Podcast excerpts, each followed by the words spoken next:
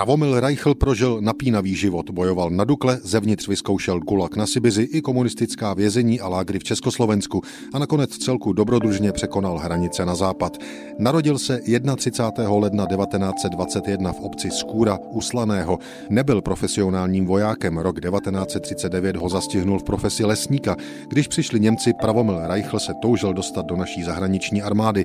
Cestou na východ ho ale zadrželi Sověti a následoval gulag. Stejně jako mnoho jiných Čechoslováků ho v roce 1941 zachránil vznik Československé jednotky v Sovětském svazu.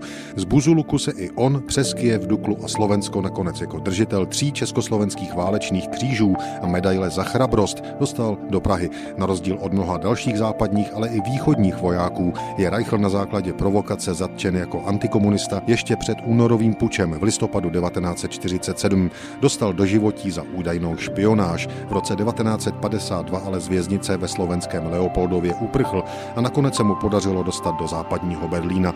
Reichl pak žil ve Spojených státech a po sametové revoluci se na začátku 90. let vrátil do Československa.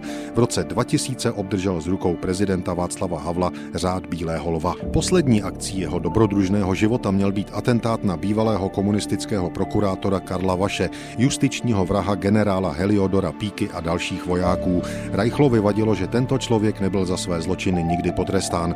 Útok měl připravený na 25. únor 2002. Ze Spojených států si dokonce přivezl loveckou pušku. Atentát se ale nakonec neuskutečnil. Český důstojník Pravomil Reichl zemřel týžden na infarkt. Na motivy jeho příběhu pak v roce 2019 natočili režiséři Martin Dušek a Ondřej Provazník celovečerní film Staříci. Postavu inspirovanou Pravomilem Reichlem stvárnil herec Jiří Šmicer. Pravomil Reichl se narodil před stolety 31. ledna 1921.